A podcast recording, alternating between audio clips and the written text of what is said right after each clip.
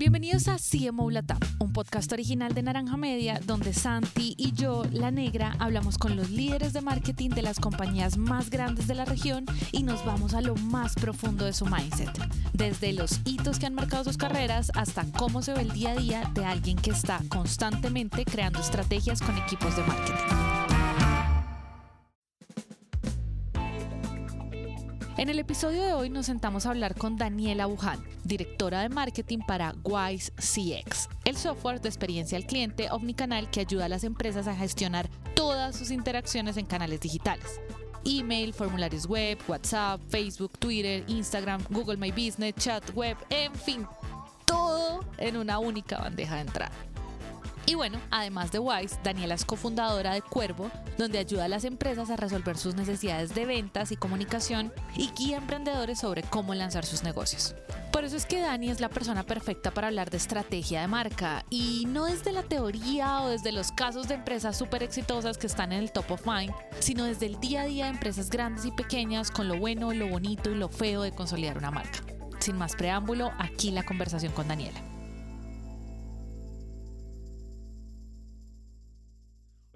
Cuando hablamos de, solo para que todos hablemos el mismo lenguaje, Dani, cuando hablamos de estrategia de marca, según tú, definición del diccionario de Daniela, estrategia de marca en tu mundo ideal, en cómo funciona esto, ¿cuál podría ser eso cuando hablamos de estrategia de marca? Porque además, todos, o sea, todo el mundo habla de branding, ¿cierto? Y pero branding es una palabra tan prostituida que todo el mundo tiene una definición diferente, ¿no? Para unos el branding es una cosa, para otros el branding es otra cosa.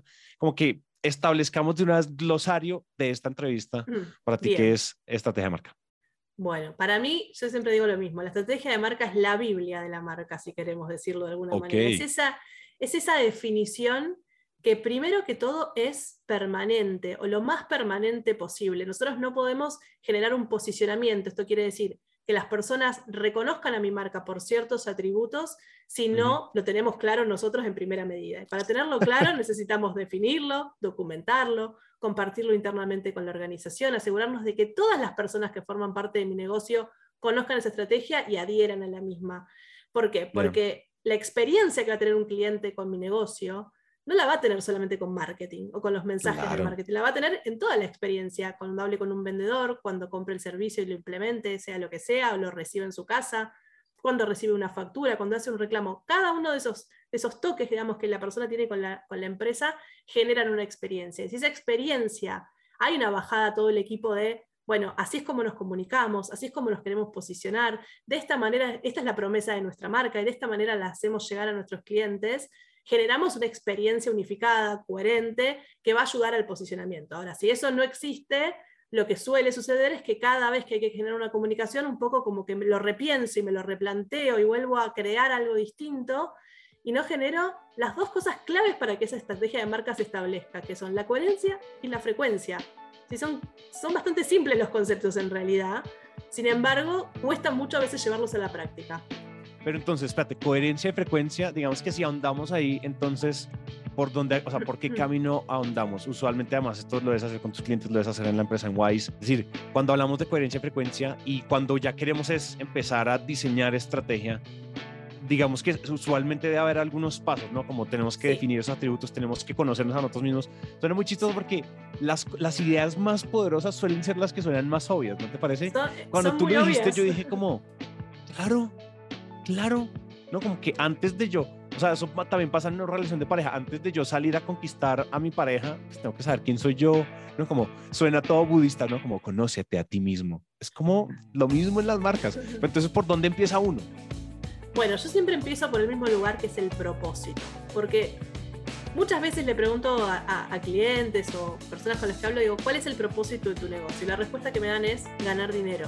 Por supuesto que cualquier negocio que no sea una organización, una ONG o alguna organización no gubernamental, busca generar dinero. Eso está, pero yo puedo generar dinero haciendo un montón de cosas. Por algo elegí hacer lo que hago para generar dinero. Entonces hay algo que nos mueve. Digo, a mí personalmente mi propósito es, a mí me apasiona la comunicación, me apasiona conectar necesidades con personas o con marcas y empresas que tienen medios para resolver esas necesidades. Y es algo que, bueno, ese es lo que me mueve y ese es mi propósito, ¿no? Poder ayudar a las dos partes, no solamente a las empresas, sino también a los consumidores que puedan encontrar lo que están buscando. Las empresas, cada una en su negocio, tiene un propósito, ¿no? El propósito puede ser, y es importante que ese propósito también apunte, yo insisto mucho siempre con los clientes en que lo piensen desde un lugar de que este negocio, que además nos va a dejar una rentabilidad, aporte algo al mundo, ¿no? Que haga que la sociedad funcione mejor, que haga que las personas tengan mayor satisfacción, que hagan que tengan mejor calidad de vida, pero todo lo que hacemos apunta en algún momento, ¿no?, a resolver un problema de las personas. Entonces, es tan obvio de nuevo, pero a veces no está tan claro de por qué estamos haciendo lo que estamos haciendo. Y claro, si no comunicamos desde el por qué, y comunicamos qué vendemos, o comunicamos cómo lo hacemos, eso es muy fácil de copiar. Entonces, si yo mañana lanzo un producto con una feature innovadora, con una característica de servicio que nunca nadie antes la tuvo, en el momento en que la comunico, depende cómo sea esa característica, puede ser más o menos fácil de copiar, pero definitivamente va a ser copiada. Ahora, que me copien mi esencia, que copien mi propósito, que copien algo que es mucho más profundo, en lo que yo quiero traerle al mundo, ya es otro cantar, no es más difícil. Entonces, por eso siempre arrancamos por ahí, ¿no? Por el propósito. Me hiciste pensar en algo, y es que, fíjate, ajá, que una de las cosas que uno aprendía, yo no sé, yo por allá en la universidad leía Porter, y yo no sé si Porter todavía se lee en la escuela de negocios, sí, o no, pero él decía como, y después empezando a leerlo y empezando a, y como investigando mucho estos temas, en teoría dice la estadística, estos estudios de grandes agencias que investigan negocios, startups y demás, es cuestión de más o menos 1 año y medio para que tu solución innovadora ya la estén copiando en otro lado. Un amigo mío siempre decía, oiga, siempre va a haber un niño en un sótano en Silicon Valley haciéndolo más barato, mejor y más rápido. Uh-huh. Es decir, copiar los productos, las patentes privadas se vencen cada 10 años. Mejor dicho, la comoditización de cualquier producto, software, tecnología, sí, la tasa de comoditización es mucho más alta porque cada vez es más fácil. O sea, antes hacer tecnología era muy difícil. Ahora, gente que no sabe código puede hacer tecnología con plataformas no code, por ejemplo. Exacto. Antes, no sé, antes el acceso a campañas de marketing tenía que ser con grandes agencias. Ahora la gente abre una cuenta en Google Ads, abre una cuenta y puede estar empezando a pautar en YouTube. Antes había muy poco acceso. Es decir, ahora mi punto es copiar todo es muy fácil. Y siento que antes era nuestro producto lo que generaba nuestro diferencial, o de pronto nuestro servicio, pero ahora lo que probablemente nuestro diferencial, lo que nos hace incopiables, puede ser el ecosistema y el alma de la marca y ese posicionamiento de marca que hace que sí, mis productos son parecidos a los de la competencia, pero por la marca y por la estrategia de marcas que la gente me sigue eligiendo a mí. Yo coincido plenamente, de hecho hay reportes que te demuestran un poco esto, ¿no? O sea, ¿por qué yo elijo la marca que elijo para comprar un producto? Por supuesto que está de más de decir que la promesa que tiene ese producto o ese servicio tiene que estar cumplida, ¿no? Eso... Pero digo, nos estamos preocupando siempre por el producto, por el servicio, y ojo de no descuidar la marca, porque como vos bien decís, hoy los productos, sea la industria que sea, el rubro que sea, están cada vez más comoditizados y el diferencial no nos va a aportar la marca. Por eso hablo mucho del propósito, porque desde el propósito nosotros de ahí desprendemos, bueno, esto es nuestro último fin, ¿no? Esto es lo que queremos lograr. Es a veces muy altruista, es a veces muy largoplacista, pero es el que nos marca ese norte. Y de ahí se desprende una visión, quizás es algo a largo plazo, pero no tan largo plazo. Y después de ahí desprendemos esa misión, ¿no? La misión que básicamente es lo que hacemos todos los días. En las empresas, en nuestros negocios, a veces estás subestimado el poder de definir esta visión, misión y valores en las empresas, porque te dicen, eso es bueno, es una definición de libro. Por supuesto que si uno lo define, lo escribe y lo pone en un cajón, no sirve para nada. Sirve en la medida en que eso esté articulado con el resto de las definiciones de la estrategia de marca, como sea esto que te decía antes, ¿no? El posicionamiento, la personalidad de la marca, y diferentes arquetipos de personalidad de marca que podemos seleccionar y que mejor se adaptan a la comunicación de mi empresa, la promesa de la marca, como decíamos, el posicionamiento. Todos estos aspectos son los que en definitiva después me permiten, cuando tengo que pensar, esto decías, tengo que pensar una campaña, tengo que pensar el texto de un mail, tengo que pensar en cómo redactar un mensaje para mis clientes, no tengo que pensar ya en el cómo, ni en qué tono de voz tengo que seguir, ¿no? Ya esas cosas están definidas en la estrategia. Entonces por eso yo digo que hablo de la Biblia, ¿no? Porque me asegura esa coherencia. Al tenerlo definido, siempre me remito a eso y siempre voy a asegurar que tenga coherencia.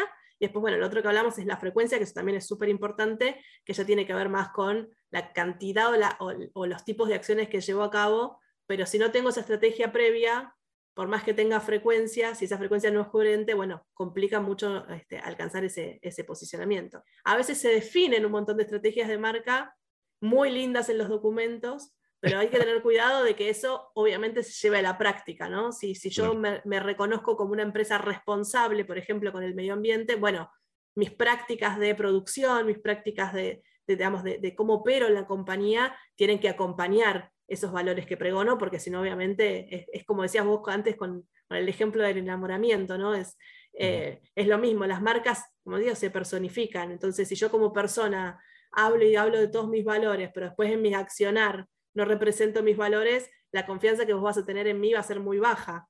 Bueno, lo mismo pasa con las marcas, ¿no? Sí, nosotros, Raúl Amigo, argentino también, gran amigo de la casa, un genio. Él habla mucho de customer experience y de diseño de experiencias y demás, y él dice como, hoy en día estamos buscando relaciones con otros humanos y no con dioses, y antes las marcas eran dioses y nosotros éramos los mortales que se relacionaban con esas marcas endiosadas, y ahora las estamos trayendo a que las marcas se vuelvan humanas. Eso de la humanización de marca ya es hasta un cliché, ya es una cosa como que tiene que pasar. Pero lo otro que decía era, nosotros, las marcas, el relacionamiento con las marcas es como el enamoramiento de las personas, y es todo el tiempo, todos los días nos estamos eligiendo. Las parejas que duran 30 años casadas son parejas que se levantan todos los días. Claro, a veces la llama se apaga, a veces hay problemas, whatever, vamos a terapia, pero la llama, o sea, todos los días se vuelven a elegir, así como tú todos los días eliges la misma crema dental, tú todos los días eliges a la misma marca. Una de las cosas que te quería preguntar es, tú tenías ahorita un par de, tú dijiste, tengo algunos ejemplos, algunas anécdotas. Llevemos esta teoría así toda sollada en la nebulosa y traigámosla a ejemplos claros en tu empresa, en clientes con los que has trabajado, en referentes que conozcamos todos. Sí, ahí siempre es un poco una lucha, ¿no? Hay como, por algún motivo que quizás es responsabilidad de todos los marketers que formamos parte del ecosistema de evangelizar, ¿no? Pero hay como una cierta resistencia a veces del lado de los clientes o del lado de las empresas de trabajar en estos documentos, en estas estrategias que, digo documentos porque para mí es vital siempre, bueno, esto que decíamos, ¿no? Documentarlo para que sea compartible, para que las diferentes personas de la organización lo entiendan. Y ahí, el primero es esto, ¿no? Como anécdota, como historia, siempre con los clientes es encontrar resistencia. Entonces, lo primero siempre es trabajar en evangelizar en la importancia que tiene esto, ¿no? Que tiene, básicamente, esto que hablamos, que como vos dijiste, parece una obviedad total, sin embargo, no, evidentemente no es tan obvio y hay que trabajar en eso. Ahora, sí he visto muchos casos en los que, bueno, debido a esta, quizás, resistencia, llegamos a una situación en la que, bueno, venimos trabajando. Mira, tuve un caso con un cliente que tuve en mi agencia, que tenemos en la agencia ya hace unos años. Vienen con una situación muy concreta de nosotros estamos generando tantos leads, necesitamos por lo menos duplicarlos. Habían pasado más o menos unos 6 meses y habíamos triplicado la cantidad de leads, lo cual, bueno, fantástico, todos celebramos, pero esa fue la instancia en la que yo le dije, ojo con la celebración acá, porque esto no es eterno, ¿sí? Nosotros estamos enfocándonos hoy 100% en salir a convertir todos los clientes que podamos en el corto plazo porque necesitamos levantar la cantidad de ventas. Perfecto es lo que estamos haciendo, pero ojo que no estamos mirando el largo plazo, esto mismo, ¿no?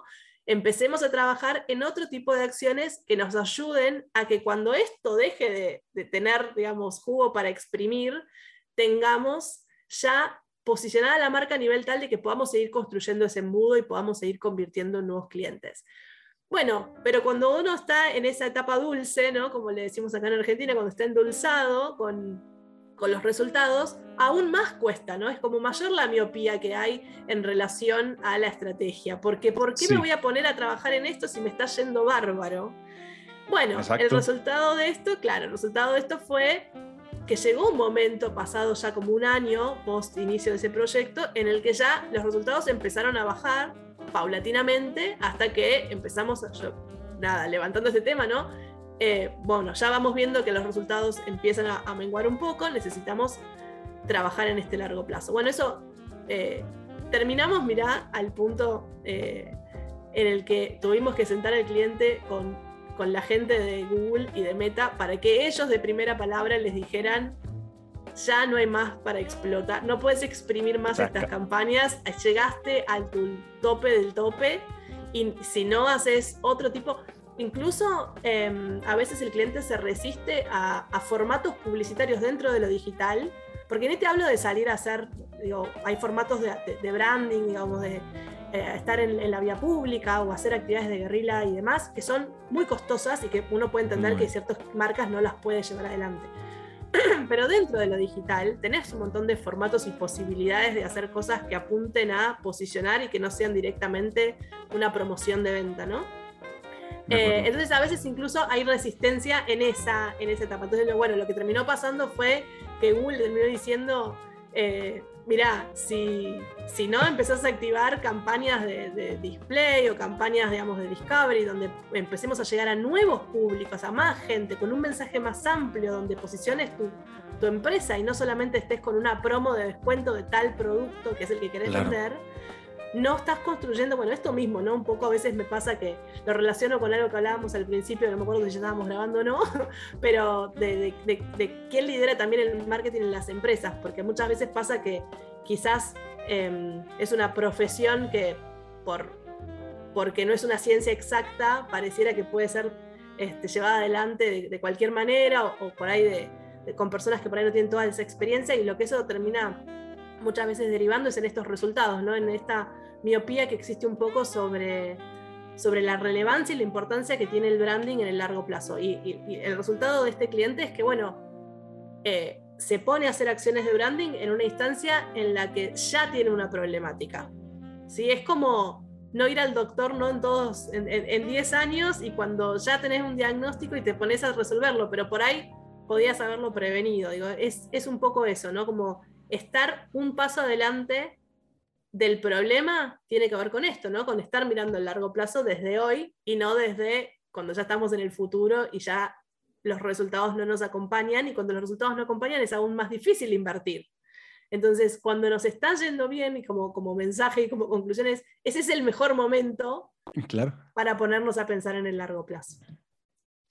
Mira que a mí una de las cosas que nos estaba pasando en Naranja Media es que nosotros en general estábamos pensando muy poco, nosotros estábamos muy enfocados en el marketing de los shows, de los podcasts de nuestros clientes, pero de repente estábamos descuidando un poco nosotros cómo nos veíamos como marca, y este año hemos estado haciendo un ejercicio un poco más intencionado de posicionarnos a nosotros y a la marca, ¿verdad? No simplemente posicionar como el contenido que hacemos con otros clientes, sino hablar de Naranja Media, posicionarnos como unos referentes, posicionarnos como estas personas, esta empresa que está liderando una pequeña industria latinoamericana, un montón de cosas y empezar a compartir contenido sobre estos temas, y la cosa cambia de la noche a la mañana, y uno siente, el problema es que yo creo que cuando uno hace estrategias de marca, el chip de performance hay que medio quitárselo y ponerse un chip que es muy de agricultor.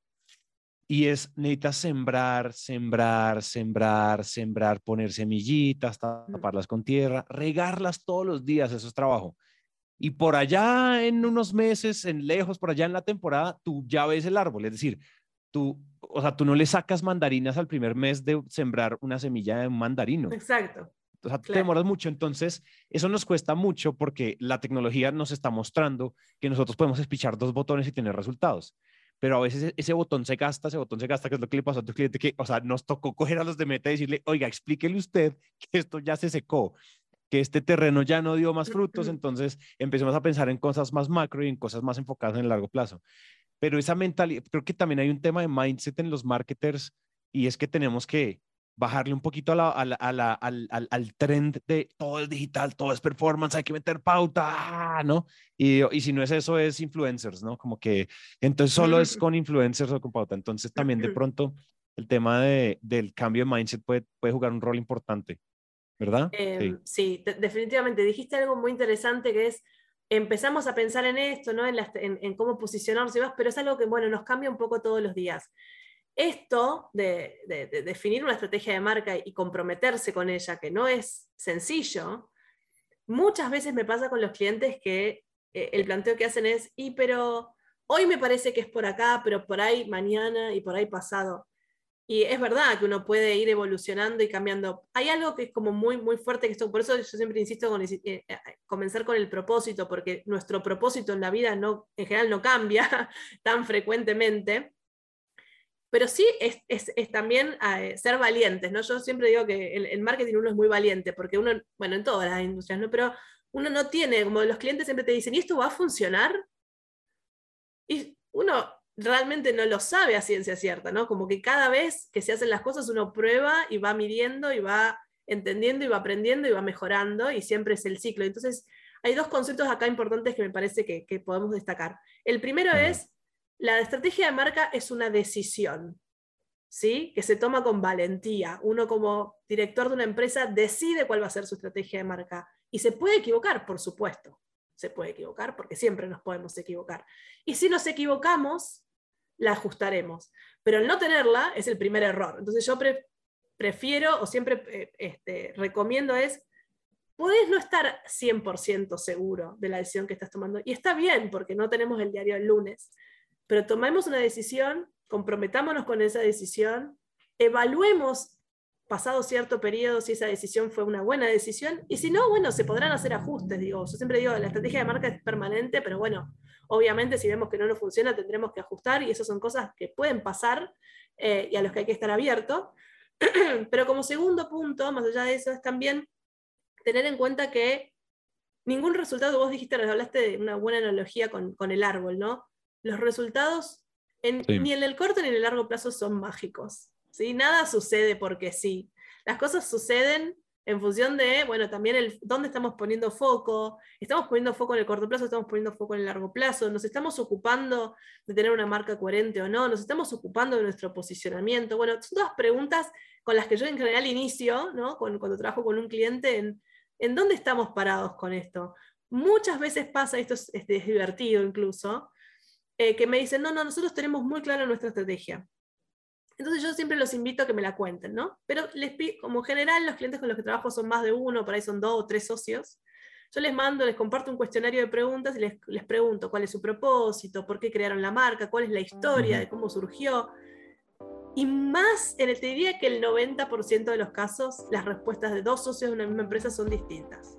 Y ahí es donde ya te da la pauta, claro, de que no lo tienen tan claro, ¿no? Y ahí se empiezan a armar debates que son súper ricos, porque empiezan a debatir, no, pero para mí el propósito es este, para mí es esto, bueno, y ahí se generan acuerdos y se generan la sinergia, ¿no? De esas dos ideas en las que uno puede acordar y generar esa estrategia. Y como te decía, por ahí, pasados 10 años, te diste cuenta que el contexto cambió, los consumidores cambiaron, hay que repensar algunos puntos. En general, cuando se repiensan, uno no arranca de cero, ¿sí? Porque ya tengo un camino recorrido, ya aprendí un montón de cosas. Entonces, no hay excusa para empezar por ahí, ¿no?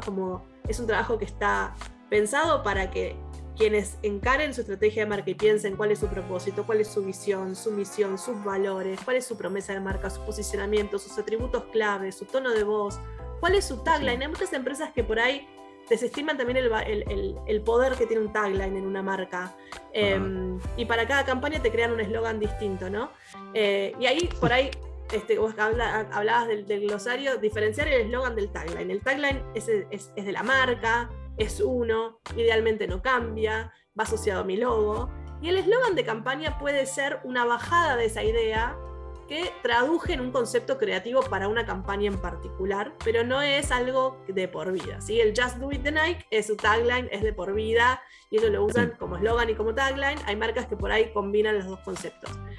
Crear un tagline es un proceso que se desprende de esa estrategia de marca, porque cuando yo ya tengo bien claro qué es lo que yo quiero, cómo quiero que el mundo me vea, y en qué cajita en esa cabeza no quiero que me posicione, el tagline lo que hace es, en pocas palabras, 3, 4, 5 palabras, resumir esa idea. ¿Y para qué lo creamos? Porque la forma de que también generemos el posicionamiento, hablábamos de la frecuencia, es machacar en una misma idea, ¿no? Si yo quiero que vos pienses que mi agencia es la que da el mejor servicio de la Argentina, te voy a decir cada vez que pueda que mi agencia es la que mejor servicio da en la Argentina. Entonces, ese tipo de bajadas a tagline que hace hoy, incluso en lo digital, que usamos hashtags para todo, también me permite, ¿no? Ir instalando una idea en relación a mi marca. Entonces, culmina ese trabajo de estrategia de marca en ese tagline, en esa frase que en pocas palabras le tiene que decir a mi cliente cómo quiero que me vea, lo que le ofrezco a nivel valores, ¿no? A nivel marca, y no hablando de el producto, no sé, más barato, más caro, el mejor servicio, ¿sí? Eso es otra capa de comunicación pensada para cuando quiero convertir. Pero cuando estoy pensando en instalar mi marca, tengo que desprender ese tagline de esa estrategia, ¿no? Sí, total. Total, estoy súper de acuerdo, Dani. Hay una, quiero que me ayudes con pensando en, como para ir agarrándola, que nos quedan unos minutos nada más. Yo no quiero que se nos quede nada en el tintero, es decir, yo creo que si tú preparaste, pensaste en algo, tengo que decir esto, le tengo que decir a Santiago esto, no se me puede pasar. Si hay algún último mensaje, lección, herramienta, approach, libro, recomendaciones, todo como tutti frutti, mandarlo todo, como decirlo, mandarlo todo lo último, como hagamos una ráfaga de ideas poderosas que se nos puedan estar quedando. Pues aparte de las que ya hayamos dicho, este es el momento de lanzarlas todas. Bien, bueno, siempre recomiendo, por ahí no voy a ser la primera en este podcast, pero recomiendo, si una empresa, un negocio, un director de un negocio tiene ganas de iniciar su proceso de armado o de desarrollo de estrategia de marca, recomiendo mucho la lectura del libro de Simon Sinek, que se llama Start with Why, que te cuenta por qué es importante hablar desde el propósito de una marca y no desde el cómo o el qué vendo particularmente. El libro es excelente, hay una charla también que se puede encontrar en YouTube donde presenta su libro y resume esta idea, y la verdad es muy inspirador, así que es un buen lugar para comenzar. Y después un punto que algo mencionamos ya durante la conversación, esto de no subestimar el poder que tiene la marca, o la estrategia de la marca, y si la van a trabajar, que la trabajen de manera profesional con gente que sepa realmente desarrollarla, que los pueda acompañar o guiar en el proceso de desarrollar esa estrategia, que es un proceso sorprendentemente simple en comparación de lo que se puede creer. Es simplemente dedicarle tiempo y estar acompañados por ahí por alguien que pueda guiar ese proceso, porque bueno, obviamente, como decíamos, si bien el marketing tiene mucho, obviamente hay mucho de sentido común, intuición, claro, también hay mucho de ciencia atrás, y es importante tener, contar con alguien que acompañe ese proceso. Y si querés, como en línea con esto, me acuerdo cuando hace muchos años, cuando iniciaba un trabajo en el que estuve muchos años, una empresa en la que trabajé como 12 años, teníamos que ir a un evento y teníamos que hacer una encuesta, ¿no? En esa encuesta le preguntábamos a los asistentes que iban a pasar por nuestro stand muchas cosas, entre otras le preguntábamos con qué producto, si es que no eran clientes nuestros, con qué otra marca estaban trabajando. Yo había armado una lista de marcas competidoras y mi jefe me dice, no, esta marca sacala porque nosotros no la consideramos competencia, son muy chiquitos al lado nuestro. Y yo le digo, ¿estás seguro? Mirá que yo veo que hacen un montón de comunicación. No, sí, no lo vamos a considerar competencia. Hoy, esa marca en ese momento debería ser 7ª u 8ª a nivel mundial en todas lo que son las marcas, el ranking, digamos, de esa categoría. Hoy esa marca es número 3, creo, y la empresa en la que yo trabajaba es número 6. Y yo creo que ahí la gran diferencia estuvo en que esa marca entendió y no se enfocó en salir a venderle a Dios de María Santísima en el corto plazo, y se enfocó, mira, yo viajaba mucho por Latinoamérica en ese momento por mi trabajo, y me acuerdo de estar en México y ver todos los buses de la ciudad brandeados con esta empresa, y dije, y después me mandan unas fotos de Colombia y me dicen, mira lo que está haciendo esta empresa acá, y fíjate, bueno, obviamente tenían bolsillos, ¿sí? Tenían presupuesto para invertir, pero hay un montón de empresas que lo tienen también y no lo hacen, ¿no? Ellos vieron lo que otras empresas no vieron, dijeron, si yo apuesto a que la gente me conozca, a que la gente empiece a entender, hicieron dos cosas muy bien. Lo primero, tuvieron mucha visibilidad. Lo segundo, personificaron a la marca a través de uno de su fundador, quien se recorrió el mundo evangelizando sobre la temática de su producto, pero además sobre su marca, porque se fue posicionando también él como persona. Entonces, hicieron dos cosas muy bien, y como mensaje creo para cualquiera que esté en una situación en la que tiene que hacer crecer su negocio, que desarrollarlo en el largo plazo, es, digamos, no tener la soberbia, por decirlo de alguna manera, de pensar que no nos hace falta. A todas las marcas les hace falta trabajar en sus marcas. Empezar por el propósito con el libro de Simon es súper aconsejable, ser guiado por un profesional, por supuesto, porque evidentemente es necesario, pero por sobre todas las cosas, esto del mindset que decías vos, ¿no? De sacarnos el chip de la venta a corto plazo, de sacarnos la soberbia de si nuestra marca, porque muchas veces pasa que uno la ve cuando tiene una marca propia. Yo que tengo también además mi negocio, y también la marca para la que trabajo, digo, son marcas que uno le tiene un cariño, ¿no? Como que uno se encariña con las marcas, y a veces nos cuesta ser un poco objetivos en, la gente realmente nos tiene posicionados como nosotros creemos que estamos. Bueno, y ahí es salir a preguntar, es bajarnos la guardia y animarse, porque realmente los resultados que pueden traer a largo plazo son muy beneficiosos, y como te digo, no es un ejercicio tan complejo, es sistemático, es sentarse, es pensarlo, es escribirlo, es compartirlo, es comunicarlo. Obviamente es trabajo, pero definitivamente es posible para cualquier negocio, sea un emprendedor que recién está comenzando,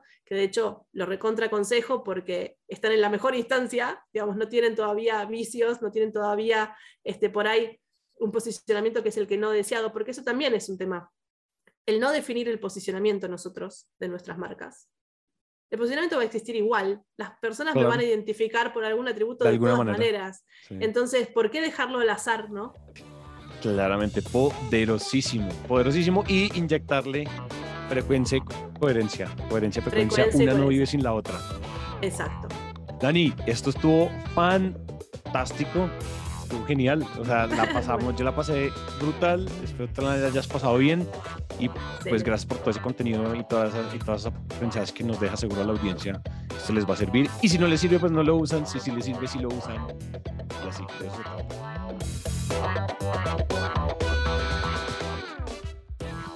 Gracias a Daniela por aceptar nuestra invitación a CMO LATAM. Recuerden que este es un podcast original de Naranja Media, en el que también queremos mantener la conversación viva con ustedes, así que pueden escribirnos por nuestras redes @naranjamediapod, o quizás utilizar el hashtag CMO LATAM, o por WhatsApp al +57 317 316 91 96. Si les gustó este episodio, pueden suscribirse, darnos 5 estrellas, dejar una reseña, o si sienten que podemos mejorar, también escríbanos, que queremos escucharlos. La producción de este episodio estuvo a cargo de Ana María Ochoa, booking por Catherine Sánchez, y diseño de sonido a cargo de Cristian Cerón. Yo soy La Negra y nos vemos muy pronto.